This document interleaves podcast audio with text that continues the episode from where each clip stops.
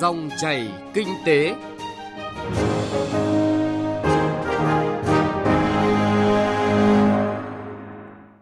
Kính chào quý vị và các bạn đến với dòng chảy kinh tế hôm nay, thứ năm ngày 14 tháng 4 năm 2022. Chương trình có những nội dung đáng chú ý. Điều tra doanh nghiệp 2022 cần tinh thần trách nhiệm không chỉ của cán bộ thống kê. Tập đoàn Công nghiệp Than khoáng sản Việt Nam đề xuất 4 vấn đề giúp ngành than đảm bảo an ninh năng lượng quốc gia. Mở cửa du lịch, hoạt động hàng không từng bước phục hồi. Thưa quý vị và các bạn, từ ngày 15 tháng 4 đến hết ngày 30 tháng 5 năm 2022, Tổng cục Thống kê, Bộ Kế hoạch và Đầu tư tiến hành điều tra doanh nghiệp năm 2022 với mục tiêu thu nhập thông tin doanh nghiệp, hợp tác xã, liên hiệp hợp tác xã, phục vụ công tác quản lý, điều hành, dự báo tình hình kinh tế xã hội cũng như lập chính sách, kế hoạch phát triển cho từng địa phương cho toàn nền kinh tế. Dự kiến, kết quả chính thức của cuộc điều tra sẽ được công bố trong quý 1 năm 2023. Đây là nhiệm vụ quan trọng, cần sự phối hợp tích cực và trách nhiệm của các bên liên quan, đặc biệt là giới doanh nhân, doanh nghiệp. Ghi nhận của phóng viên Thu Trang. Ngoại trừ những yếu tố mang tính nền tảng như là thiếu sự thống nhất về khái niệm, phạm vi, thời điểm cập nhật thông tin giữa ba nguồn quản lý thông tin doanh nghiệp là điều tra doanh nghiệp hàng năm do Tổng cục Thống kê thực hiện, cơ sở dữ liệu quốc gia về đăng ký doanh nghiệp của Bộ Kế hoạch và Đầu tư và cơ sở dữ liệu thuế của Tổng cục Thuế. Một trong những khó khăn của hoạt động thống kê là đội ngũ làm công tác thống kê còn phải kiêm nhiệm nhiều, chưa thể toàn tâm toàn ý thực hiện chức trách được giao. Vì thế, nhiều năm trước, số liệu thống kê định kỳ và Bộ Cơ sở Dữ liệu Quốc gia nói chung luôn bị đánh giá là chưa sát thực, chưa như kỳ vọng. Một vài năm trở lại đây, đặc biệt trong 2 năm ảnh hưởng bởi đại dịch COVID-19, thực tế này đã thay đổi tích cực, như chia sẻ của ông Khổng Văn Thắng, Phó Cục trưởng Cục Thống kê tỉnh Bắc Ninh. Chuyển sang cái phiếu điện tử điều tra trên à, webform web form hoặc là Kabi, đây là một trong những cái hướng đi đúng, rất là trúng. Đặc biệt là qua các cái đợt à, dịch Covid vừa rồi để tiếp cận doanh nghiệp, đặc biệt doanh nghiệp FDI là rất là khó khăn. Nhưng mà qua các cái chương trình web form này thì chúng tôi chỉ cần hướng dẫn họ từ xa thì họ đã hiểu được nội hàm cổ phiếu và họ điền thông tin vào phiếu. Không cần phải đến trực tiếp doanh nghiệp để ngồi kê khai, giảm được rất nhiều về mặt nhân lực, phương tiện. Chúng tôi cho rằng cái độ chính xác còn cao hơn. Chính tay doanh nghiệp trực tiếp là điền thông tin vào phiếu, xác định thông tin này của mình là do tay mình điền vào. Và hai nữa là những năm sau khi mà điều tra doanh nghiệp thì doanh nghiệp lại mở cái số liệu của mình năm trước ra xem là có bị thay đổi gì không. Tức là họ kiểm soát được thông tin cấp cho mình. Với cách thức thu thập thông tin chủ yếu là sử dụng nền tảng số, công tác thống kê thuận lợi hơn, đội ngũ làm công tác thống kê cơ sở bớt vất vả hơn, nhưng đó chưa phải là yếu tố cốt lõi để có được số liệu thống kê tiệm cận, xác thực. Ông Nguyễn Trung Tiến, Phó Tổng cục trưởng Tổng cục Thống kê, Bộ Kế hoạch và Đầu tư khẳng định thì có cái kết quả thống kê tốt nhất để chúng ta xây dựng cái, các cái chiến lược cũng như kế hoạch phát triển kinh tế xã hội hiệu quả thì cái người cung cấp thông tin là rất quan trọng người cung cấp thông tin tốt thì mới có các chỉ tiêu thống kê tốt Đáng chú ý, theo ghi nhận của phóng viên Đài tiếng nói Việt Nam, khi khảo sát tại một số tỉnh thành phố như là Hà Nam, Hà Nội, Bắc Ninh, trước kia nhiều doanh nghiệp vì e ngại các thủ tục giấy tờ dườm già hoặc sự lộ thông tin mà né tránh hoặc là không cung cấp đầy đủ nguồn tin cho cơ quan thống kê. Còn ngày nay, công nghệ hiện đại, cộng đồng doanh nghiệp cũng nâng cao nhận thức về tầm quan trọng của số liệu thống kê, như chia sẻ của ông Nguyễn Hải Ba, giám đốc hành chính công ty cổ phần Crucial Tech Hàn Quốc Việt Nam và ông Nguyễn Đức Thăng, giám đốc điều hành công ty may đáp cầu Bắc Ninh. Có một số doanh nghiệp cứ nghĩ rằng là thống kê cái này thì lộ kết quả sản xuất kinh doanh, lộ về cái bí mật, cái an toàn. Nhưng mà chúng tôi thì lại nghĩ rằng là không có ngại gì. Bởi vì sao? Về doanh số, lờ lãi, hàng quý, 6 tháng, một năm đã phải báo cáo cơ quan thuế rồi, báo cáo với lại các sở ban ngành khác rồi. Còn cái gì là bí mật? Mà bí mật ở đây là cái bí mật về kỹ nghệ sản xuất của một cái sản phẩm đó, cái công nghệ đó thì không phải là bắt buộc. Cho nên không ngại gì, cái số liệu thống kê rất là quan trọng. Quan trọng cho đến việc xây dựng chính sách của đảng và nhà nước, mà trong đó doanh nghiệp cũng sẽ được hưởng thông tin đó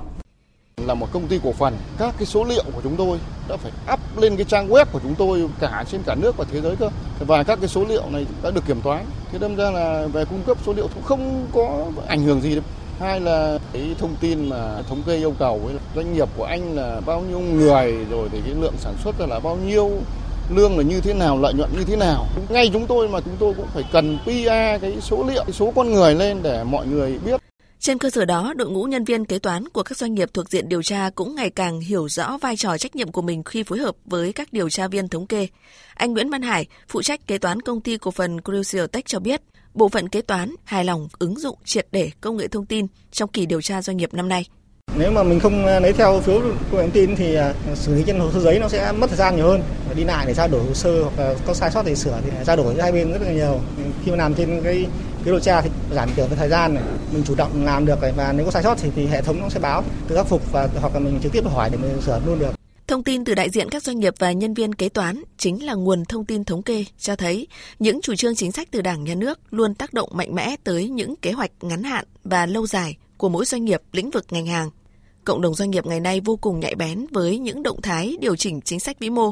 và nhận thức điều đó tác động tới sự thịnh suy không chỉ ở quy mô doanh nghiệp mà của từng lĩnh vực sản xuất kinh doanh, của từng ngành hàng, của toàn nền kinh tế. Việc phối hợp chặt chẽ và hiệu quả với cơ quan thống kê không chỉ là trách nhiệm nhất thời trong từng kỳ cuộc điều tra khảo sát thống kê mà còn mang lại lợi ích lâu dài cho hoạt động sản xuất kinh doanh nói chung, không chỉ trong giai đoạn phục hồi kinh tế sau tác động đa chiều của đại dịch COVID-19.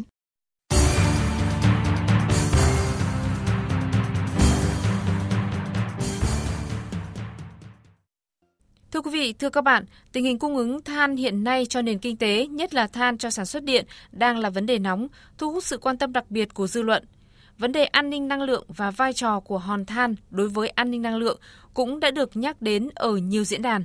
Hơn bao giờ hết, áp lực đang dồn trọn lên vai mỗi người công nhân mỏ, lên ngành than, làm sao để phát triển sản xuất, đảm bảo yêu cầu bức thiết cung ứng than cho nền kinh tế đất nước. Trong giai đoạn phục hồi kinh tế hậu đại dịch COVID-19, nhu cầu tiêu thụ than trên thế giới đang tăng đột biến, khiến giá than trên thị trường quốc tế liên tục xác lập mức cao kỷ lục. Đến thời điểm hiện tại, giá than thế giới đã tăng gấp từ 2,5 đến 3 lần giá trong nước.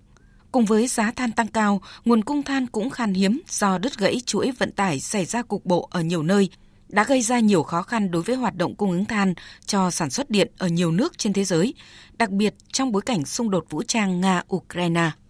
Đối với nước ta, sau khi chuyển hướng thích ứng an toàn với dịch COVID-19, quá trình phục hồi phát triển kinh tế xã hội khiến nhu cầu sử dụng năng lượng, cụ thể là nhu cầu than điện từ đầu năm đến nay tăng rất cao.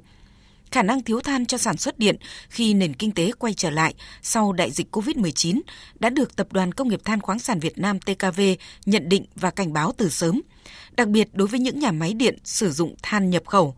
Áp lực đảm bảo cung cấp than cho nền kinh tế đang tập trung vào hoạt động sản xuất than trong nước. Theo ông Lê Minh Chuẩn, Chủ tịch Hội đồng thành viên Tập đoàn Công nghiệp Than khoáng sản Việt Nam TKV, ngành than đang giữ vị trí quan trọng đối với an ninh năng lượng và tác động không nhỏ đến tình hình sản xuất, ổn định xã hội. Để ngành than đáp ứng nhu cầu của nền kinh tế, đảm bảo an ninh năng lượng quốc gia, cần giải quyết 4 vấn đề cấp bách để ngành than phát triển. Thứ nhất, về vị trí vai trò của ngành than đối với an ninh năng lượng quốc gia, theo ông Lê Minh Chuẩn, đối với thế giới hiện nay và trong tương lai chiếm khoảng 39% và dự báo đến năm 2030 sẽ tăng khoảng 1,5%. Hiện nay trong cơ cấu nguồn điện, nhiệt điện than chiếm 40%, đối với các nước lớn như Trung Quốc là 43%, Australia và Ấn Độ là 70%, đối với Việt Nam theo quy hoạch là 34%. Có thể nói, hòn than chiếm một vai trò rất quan trọng trong vấn đề phát triển nguồn điện trong ngắn hạn của thế giới nói chung và Việt Nam nói riêng. Thứ hai, về thiếu nguồn than cho các nhà máy nhiệt điện là một thực tế và có nguy cơ gây ra hậu quả nghiêm trọng.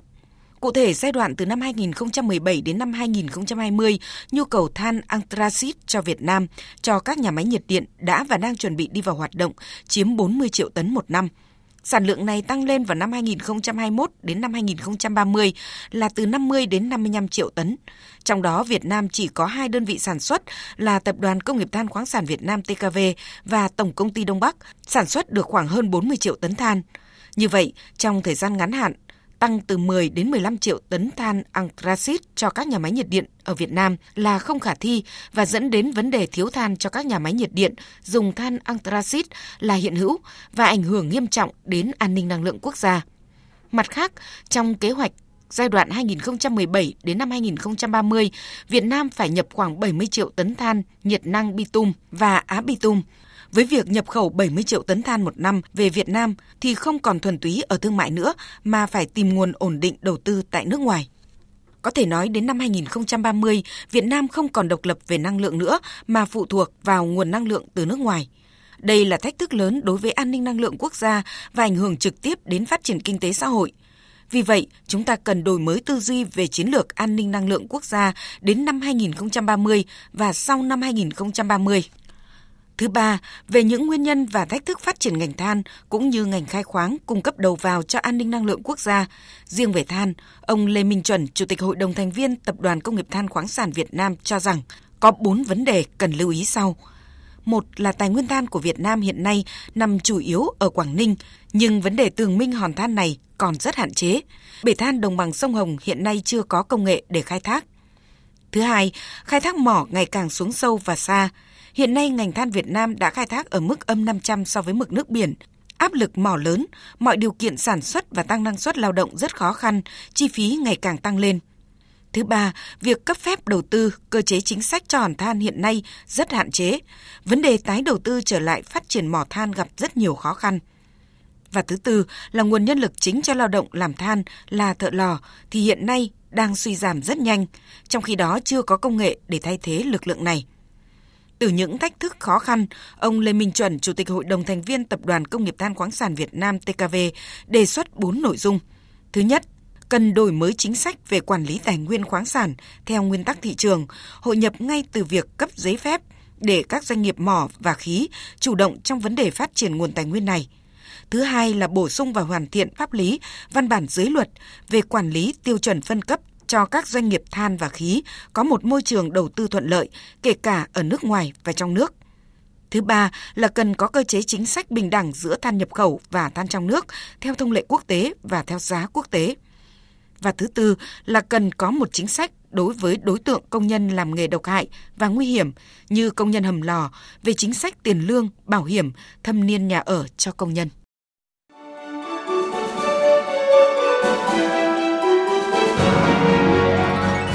Dòng chảy kinh tế, dòng chảy cuộc sống.